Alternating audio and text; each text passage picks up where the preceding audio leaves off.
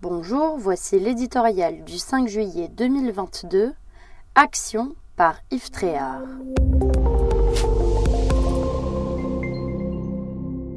Tout cela pour ça.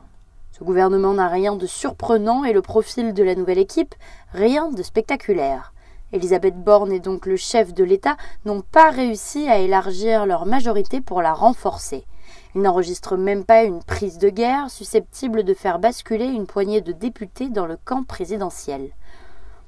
Le fameux dépassement, appelé de ses voeux par Emmanuel Macron, n'a pas eu lieu.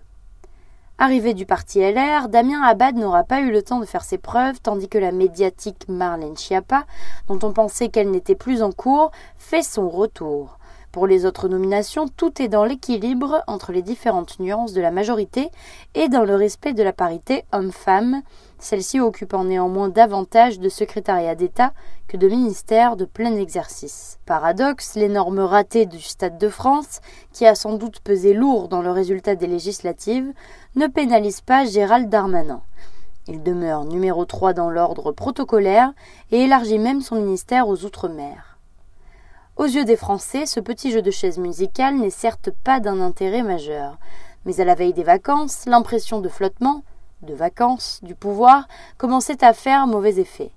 Depuis plusieurs mois, entre la longue séquence électorale et la guerre en Ukraine, la France donnait le sentiment d'être à l'arrêt. Les motifs d'inquiétude se multipliaient pourtant alors que les nuages s'amoncellent dans le ciel économique et que le retour en force du coronavirus pourrait de nouveau désorganiser la vie quotidienne des gens. Avec ce gouvernement, le second quinquennat d'Emmanuel Macron peut enfin commencer. Action. Mais si le casting n'a rien d'étourdissant, le scénario très attendu de la nouvelle équipe devra, lui, être à la hauteur des défis posés à notre pays. Faute de majorité absolue au Palais Bourbon et sans être confortée par un vote de confiance, celle-ci va devoir prouver qu'elle a la capacité de rassembler au cas par cas.